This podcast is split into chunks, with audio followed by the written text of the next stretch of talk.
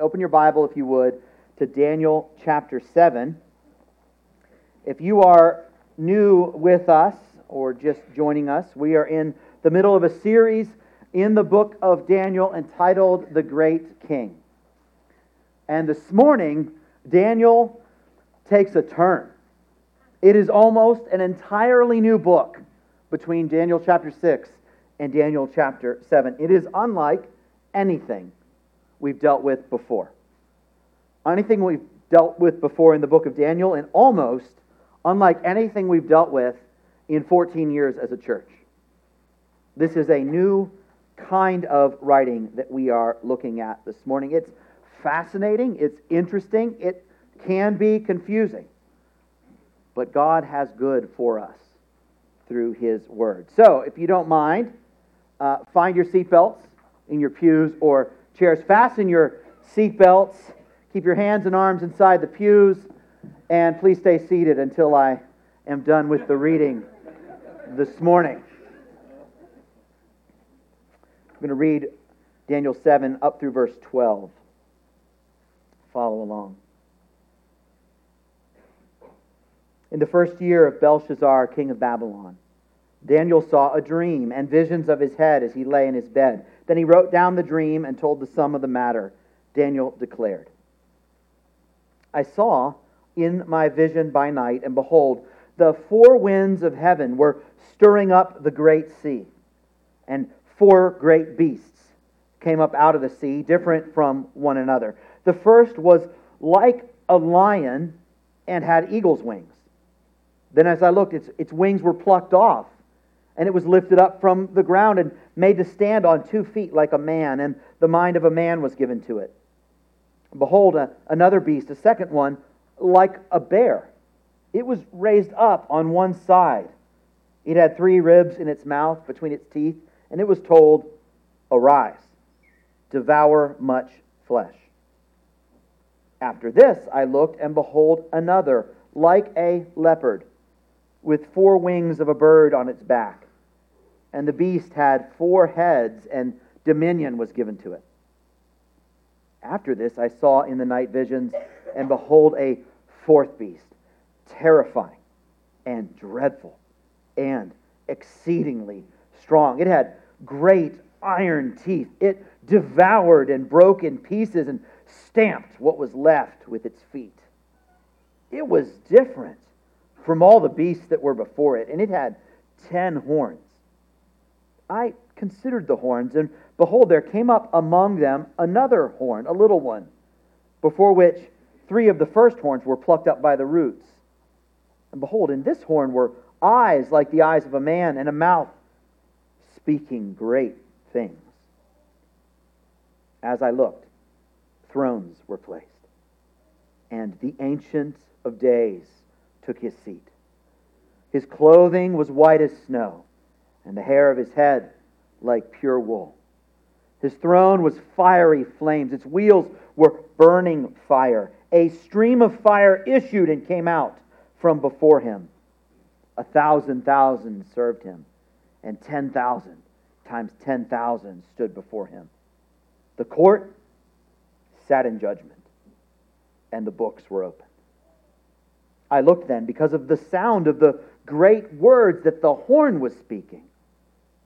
And as I looked, the beast was killed, and its body destroyed, and given over to be burned with fire. As for the rest of the beasts, their dominion was taken away, but their lives were prolonged for a season and a time." God's Word.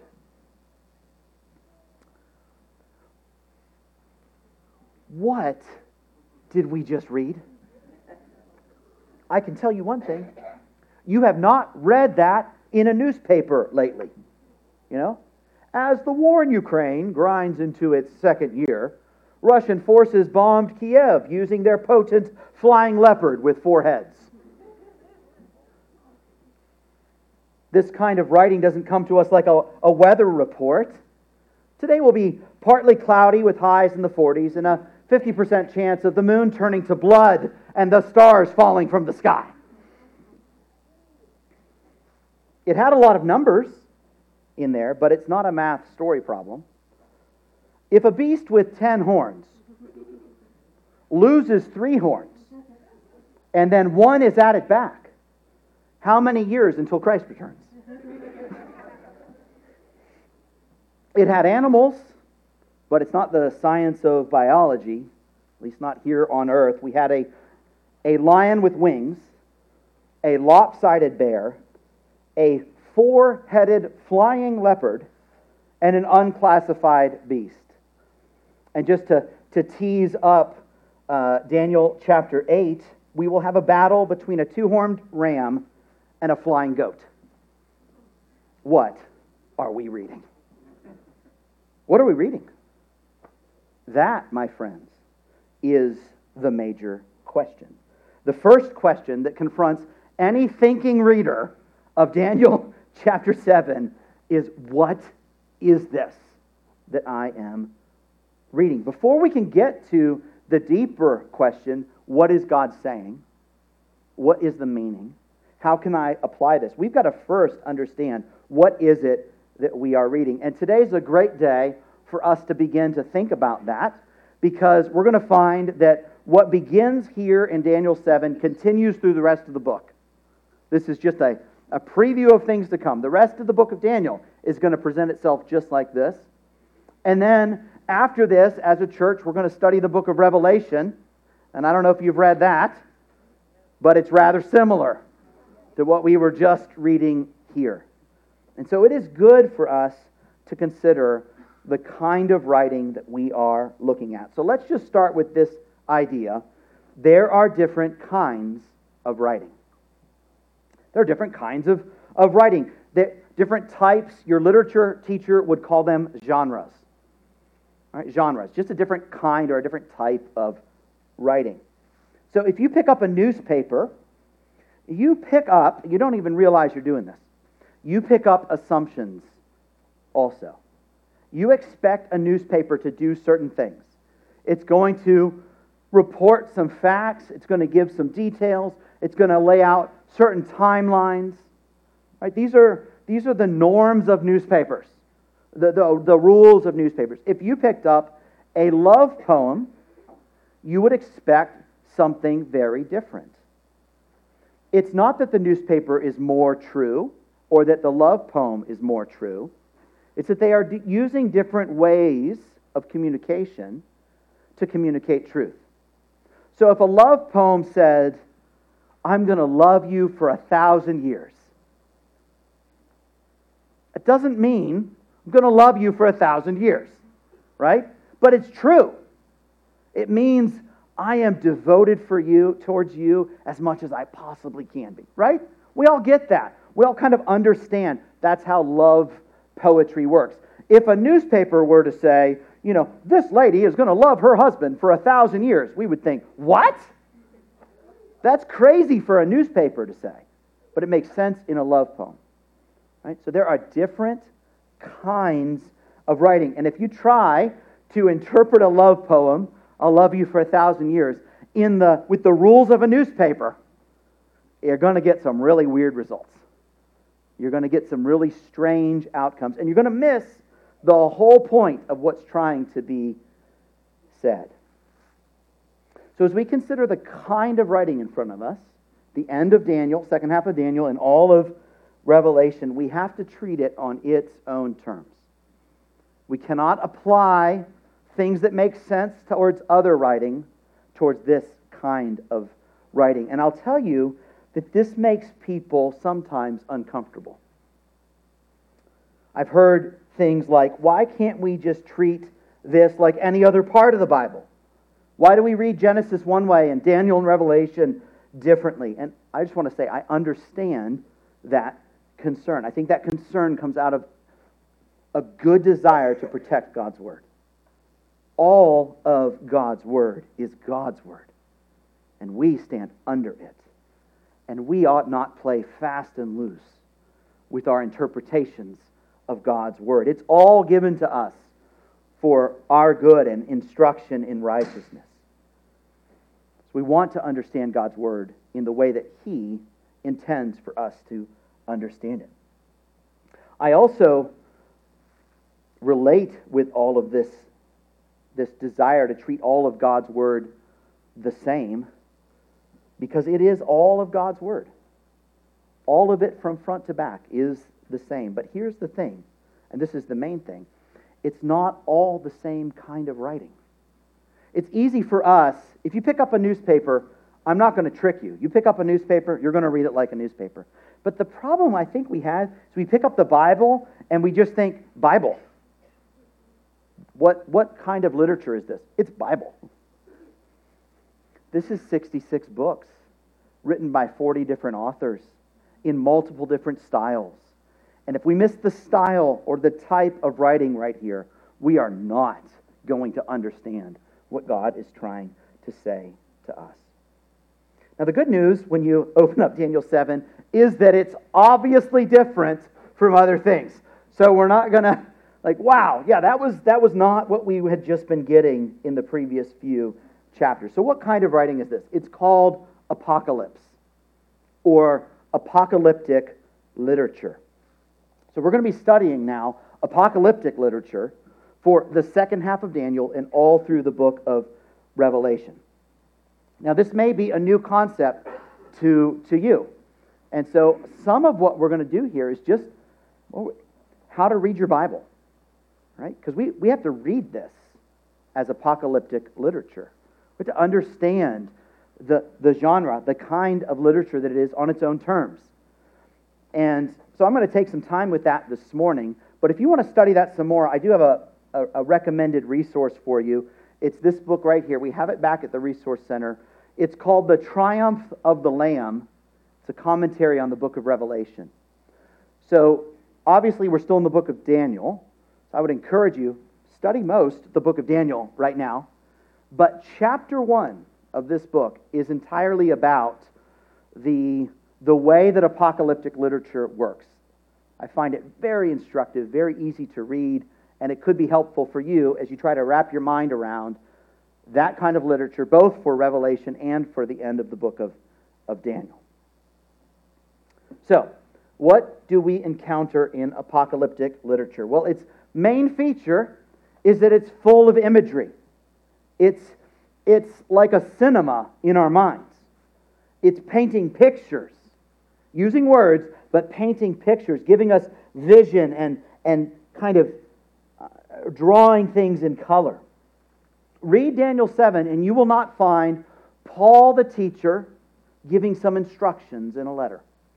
You will not find Moses the historian talking to us about what happened in the Exodus. You won't find Daniel the poet giving up praise to God. Instead, we're going to be confronted by deformed and grotesque beasts. 4 beasts with claws and horns and apparently much evil. So apocalyptic literature uses images. Now, what does it use images for? What's it trying to do with these images? Well, here's what it's not doing. Apocalyptic literature does not use images to tell us what things will look like. Right? It's not trying to draw a picture of the future like a photograph that we could look at and say, oh, there it is. I see. Here comes a beast out of the sea. All right. Well, here's a beast coming out of the sea.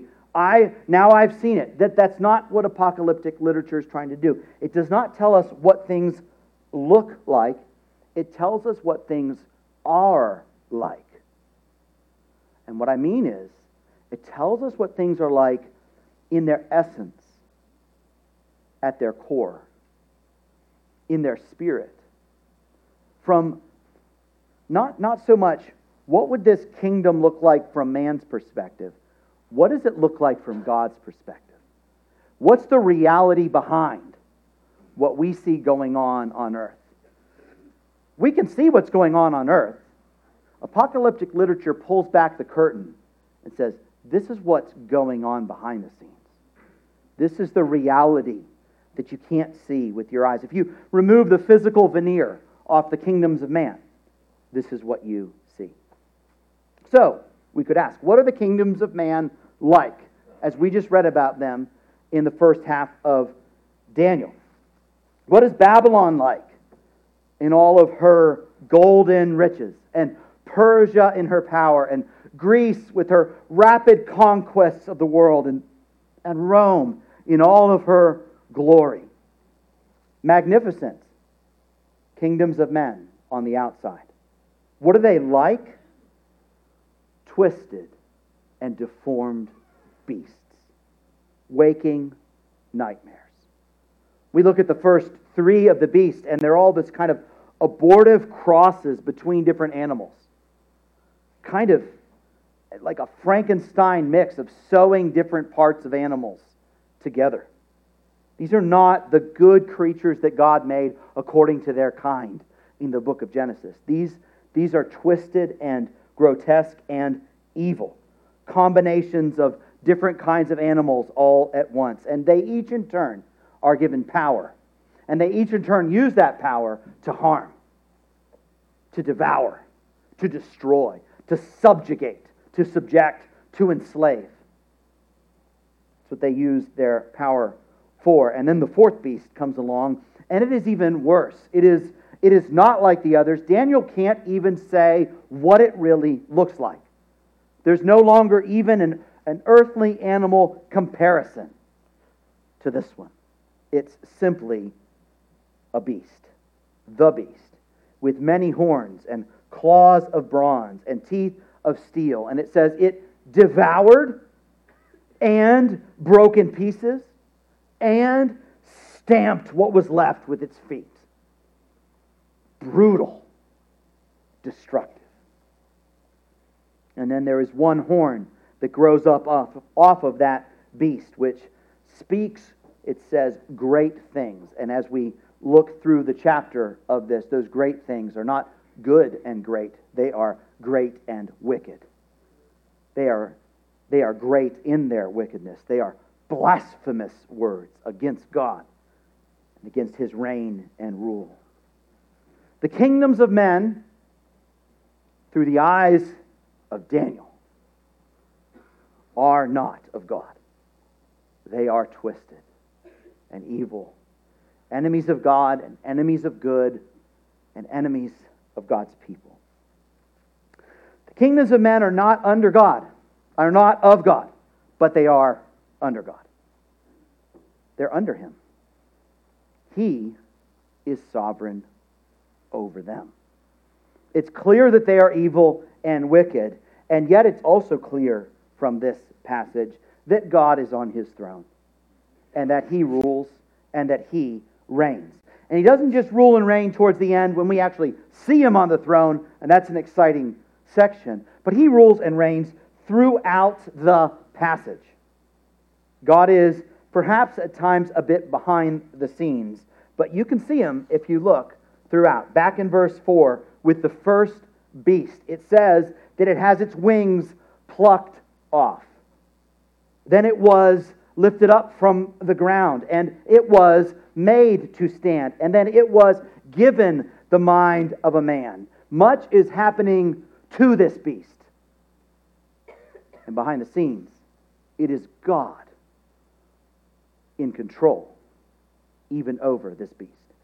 Verse 5 gets us to the second beast. It was raised up on one side. God did the raising. It was told, "Arise and devour much flesh." God did the telling. And then in verse 6, we're given the third beast, and it was given dominion over the earth. And who is there to give dominion but God Himself, granting for a time dominion to this beast? It is a mysterious plan.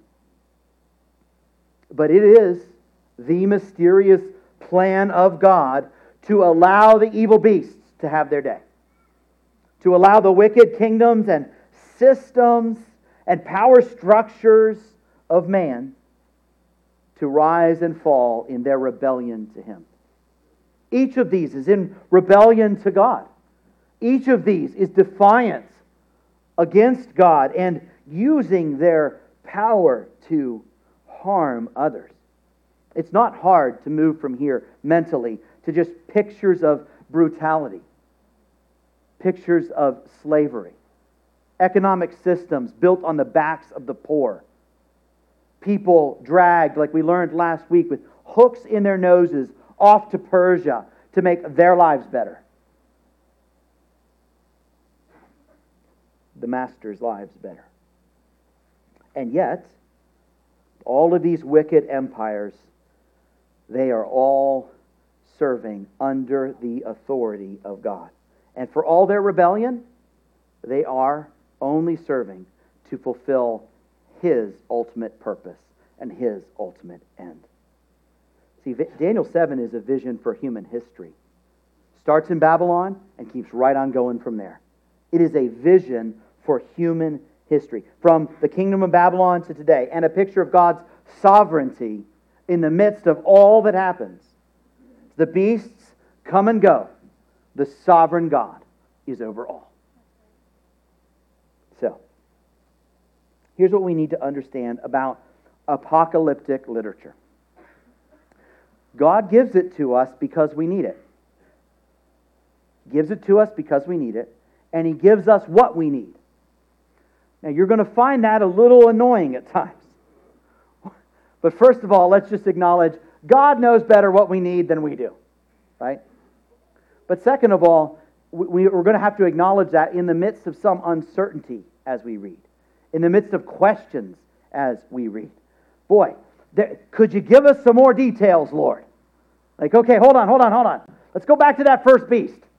Tell me more about this, like some locations, some names, some dates. That would be really helpful. God doesn't do that. He's not giving those kinds of details. And when God withholds details, we need to chasten our heart from continuing to ask for more details. And say, okay, wait, what has God said? Let me make sure to hear what God did say. And what God is saying here is for our preparation. He is preparing us for the future. I just want to take one moment kind of on the side and say, you know, if God wanted to, He could have written this in newspaper style. Totally, 100%. He could have done this, right? Why not? He could have said, in the year 34 BC, this will happen. In the year 26 BC, this will happen. Watch out. And then this will happen, and then this guy will take over, and he'll do this, and he'll do this, and then Jesus will come in this year, and then in AD 70, Jerusalem will fall. It would have been very easy for him to give a newspaper account, and he doesn't.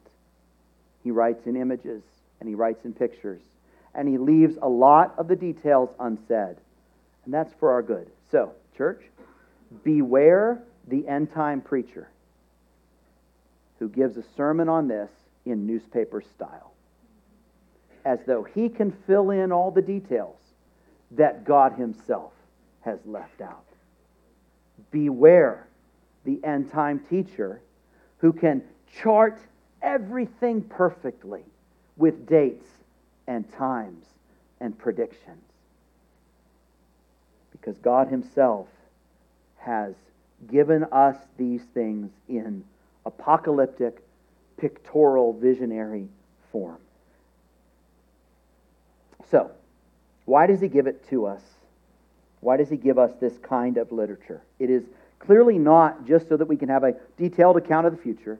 It is rather to prepare us appropriately for the future. He knows what He needs to preserve unto Himself, and He knows what He can give to us and what we need to hear in order to be prepared, for what is coming. And He's given us enough to be prepared for what is coming. That's what apocalyptic literature is for. It is to prepare God's people for what's coming. So, friend, God means to ready you. God means to ready you with His Word for what He knows is coming. He wants to prepare you, to equip you. He gives us this to give us hope. He gives us this to give us a firm foundation as we walk through difficult times. He gives us this to give us a perspective, an eternal perspective, the divine perspective on what is happening here on earth. And here's the first big piece of divine perspective. It's this: God's in charge even when it doesn't look like it. God's in charge when all you can see is the beast. When all you can see is the wicked kingdoms of man, and power being abused, and people made to suffer, and things going poorly. You see that? Don't forget this: God is on His throne. God is in charge throughout this time, throughout this history, accomplishing His good purposes even through evil men. So, Apocalypse, thankfully, helpfully, pulls back the curtain and says, dear church, it's not going to look good. Things aren't going to go great.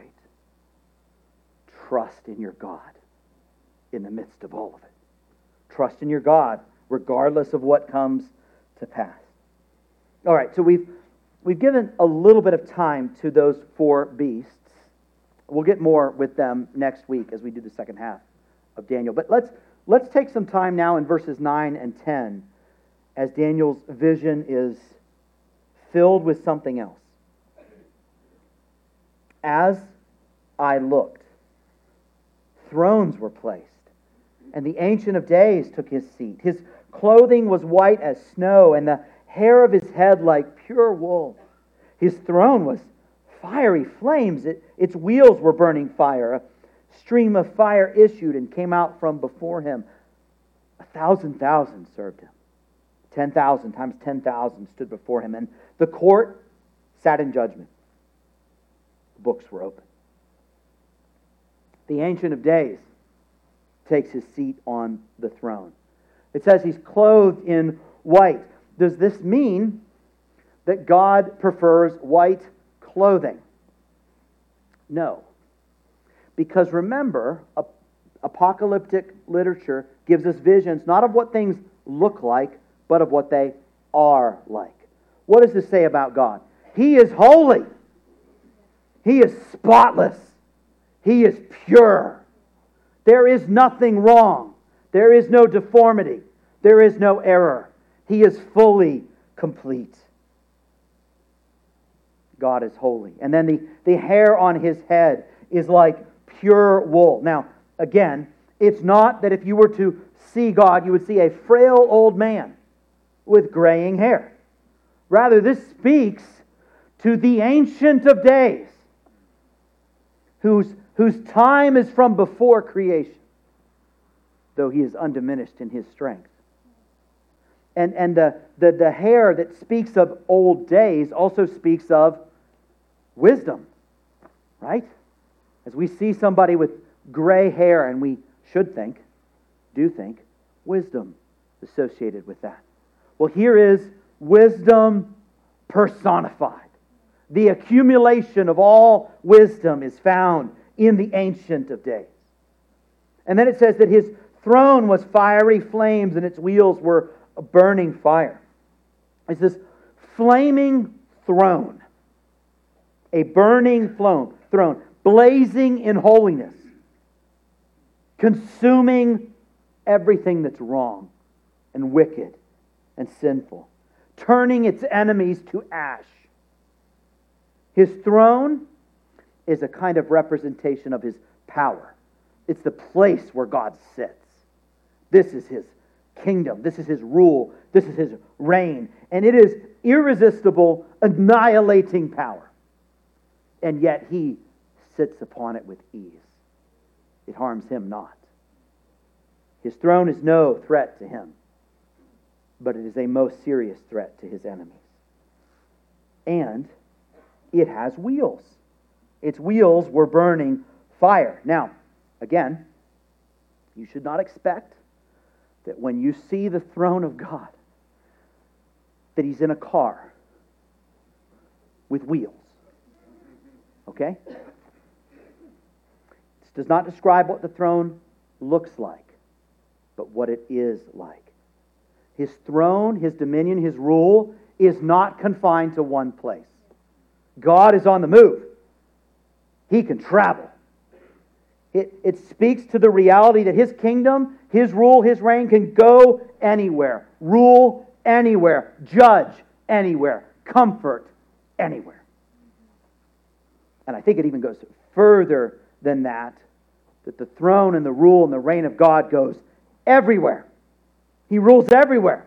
He judges everywhere. And He can comfort His people everywhere. There's nowhere you can go from His presence. Glory to God. And there's nowhere the beasts can go either from His presence. Such power they hold on earth. And then you see this. Here is power. Universal power. Supreme without needing to try. Power. And then we get to verse 10. A stream of fire comes out from the throne. This is divine judgment heading out from God. A pillar of fire behind which His people find safety and before which His enemies find their end. This pillar of fire, stream of fire coming out. 1,000 serve Him, and 10,000 times 10,000 stood before Him. Now, the number 1,000 back then was the highest number they had. They didn't have a word for million or something like that yet. Though 1,000 thousands gets you there. That's a million. 10,000 times 10,000. But again, let's resist. This isn't a math problem. It's a picture. And it's a picture of an angelic ocean before the throne. Innumerable angels and maybe humans. Other created beings that are standing before God, surrounding the throne in service, ready, willing, and able to accomplish His will. What the throne says, they're going to go make happen. This is the ultimate army as they stand before their God. So let it be very clear from this picture. The one on the throne will have His will accomplished. None will stand between Him and accomplishing His good purpose. The court, it says, sat in judgment, and the books were opened. Judgment day has arrived. Judge takes his seat, opens the books before him. Silence falls, except silence doesn't fall. In the midst of this holy scene and unstoppable power, another one still speaks. It is that blasphemous horn of verse 11. Daniel says, I looked then because of the sound of the great words that the horn was speaking. In the presence of God, blasphemies, arrogance, defiling words, mocking God's people, hating God's rule. And then, silence. The horn stops its mocking, and the beast falls to the ground. As I looked, the beast was killed, its body destroyed and given over to be burned with fire. We will see this again as we get into the book of Revelation. The day will come when every enemy will be defeated of our God. Every one. Satanically empowered kingdoms will all fall. Now, we broke Daniel 7 in half because, frankly, the first half felt like enough of a mouthful for us to kind of get through together. And yet, what that's going to do, it's going to leave a few things unanswered that the second half of the chapter is going to answer. And I look forward to getting to that with you next week. But I have to warn you, even when we get to the second half, it's not going to answer all your questions. And I don't get like the Secret Pastor Book Bible to give you a little more. All right? So we have to prepare ourselves for the reality that we're going to have some unanswered questions, some intellectual questions. And it's not wrong to pursue answers to our questions. Let's study God's Word. That's why we're here. Let's study God's Word together over the coming months and seek to understand as much as we can possibly understand. But for now, knowing that there will be questions unanswered, that God has chosen not to answer,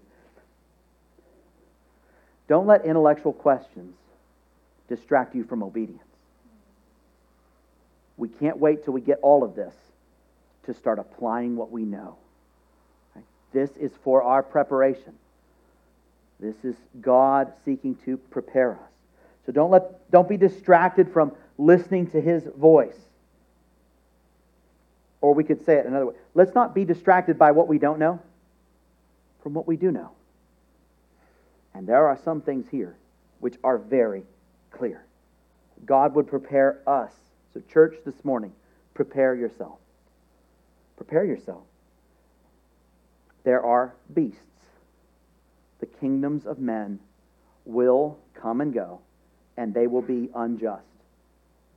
Systems, power structures, economic forces that leave people behind, that destroy people, these come and go. They're cruel, they're evil, they're oppressive, they're violent. And we should have a certain expectation for these kinds of beasts until the return of Christ. But we have also seen behind the curtain, and there is one on the throne right now. And He's on the throne throughout all of this. Take a look again at the one who's on the throne today. Do you see His white clothing? Is He not righteous? Is He not holy? Is He not pure? Are all His plans not for good? His plans are good. He's going after something good. Don't let the beasts lie to you. The plans of God are good. He is the Holy One, and only one such as He could take evil such as they and use it for good. But that's exactly what He's doing. And do you see His white hair? He's wise. Friend, He's wiser than us. You don't know what He's doing? You're not supposed to. I don't know what He's doing.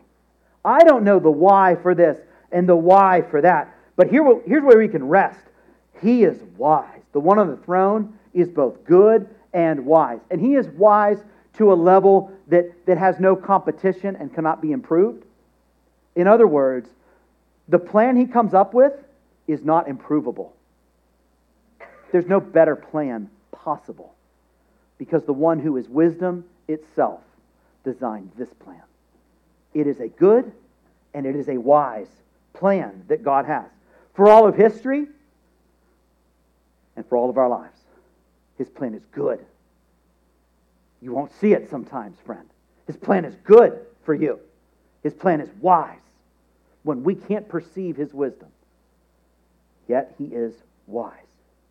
Do you see the thousands of thousands standing around Him and the 10,000 times 10,000? The fire that streams from His throne. Will He not accomplish His will? What beast can stand before Him? What sin of yours can stop Him? What sin of somebody else can stop Him? What system that treats you unjustly or problem that comes up in your life? What is there that stops the will of this one on the throne? Nothing. Nothing. And so what do we have? We have a perfectly good God after what is good and righteous and just for His people, who has divined the very best wise strategy to make that happen, and He has all might to make it so. That is great news. That's great news. He will not be thwarted. And do you see His throne placed upon those wheels? You will face many things, but you will face none of them alone. Not a one. You may face sin or sickness, trials or tyrants, sorrows or suffering, but you will never face them alone. Never, never alone, because the God on the throne is not far from His people. He's not neglecting His people. He is right there with His people. Where you are, He is. Dear friend, where you are, He is. And so, let us be prepared for the realities of this world, but we can see beyond it to the one on the throne who is working all things together for our good, for His glory. He is sovereign over all of history and all of our lives. Let's close in prayer. Worship team, come on up.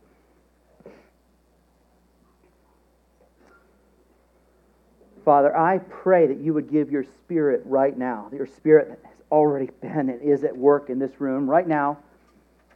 Would you give us eyes to see? I pray for those particularly who are suffering acutely right now. Oh, that you would be near to them, that they would be aware of your power and your goodness and your wisdom and your might and your presence.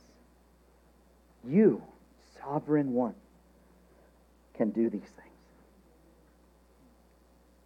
Help us trust you as we walk through this world and all the trials that are faced. Be with us, your people, as you have promised. We pray in Jesus' name. Amen. Amen. Let's stand and worship the Ancient of Days together.